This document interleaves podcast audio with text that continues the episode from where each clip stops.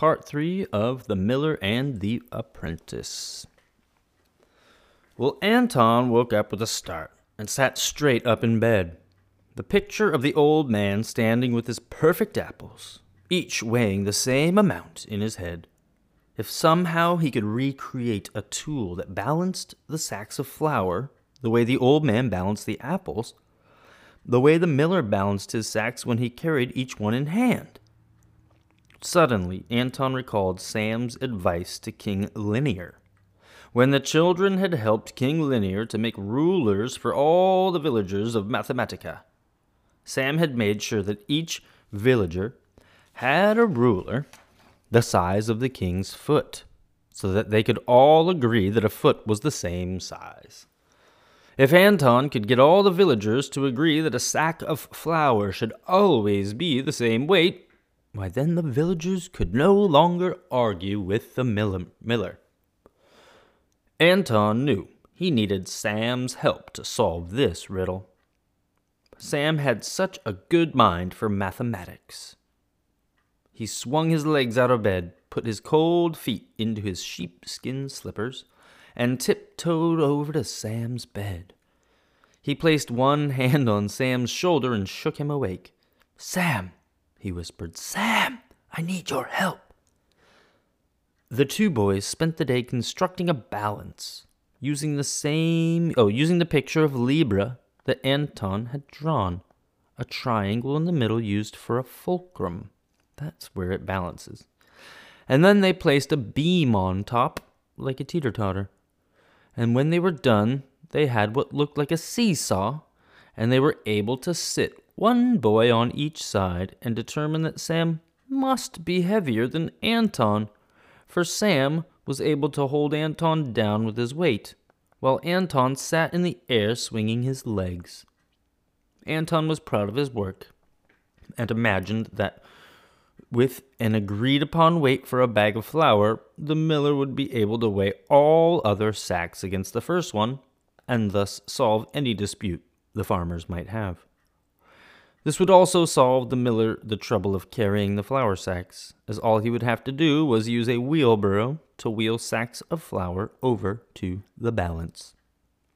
Sam and Anton were proud of their work, and Anton immediately started to write a letter to the miller. The next morning, Anton borrowed the innkeeper's horse and took the letter to deliver it to the miller straight away. He rode straight there, and when he got off the horse, he ran breathlessly to the mill. He could see the blades of the mill turning, which meant the miller must be using his windmill to grind wheat for one of the farmers. At first, Anton hitched his horse up outside the miller's house and peeked in the window where he saw the miller's wife taking a loaf of bread out of the oven.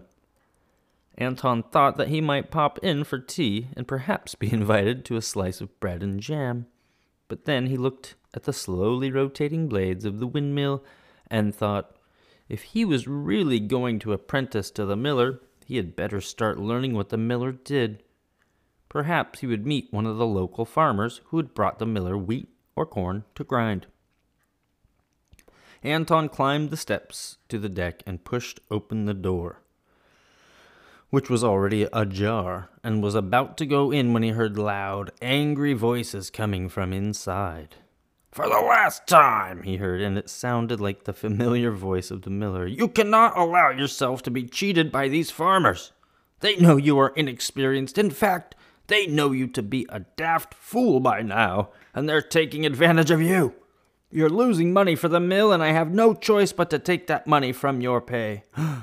Anton stopped, thinking better to go inside, and stayed where he was as he heard an equally anger, angry but softer voice. But, said the other voice, Farmer Jones said that she had paid the same amount last month for her flour, and she had another bag of flour that weighed more. I don't, I don't understand.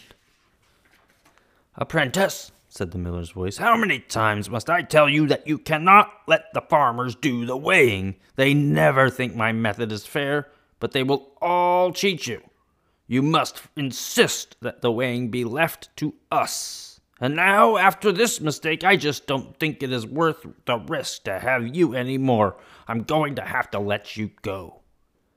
Anton heard footsteps coming closer, and thinking quickly, he stepped behind the door just as it swung open, and a young man ran out of it, hand over his face. Anton could see that the hands were there to hide his tears. Taking a deep breath, Anton clutched his letter in his hand and entered the mill. To be continued.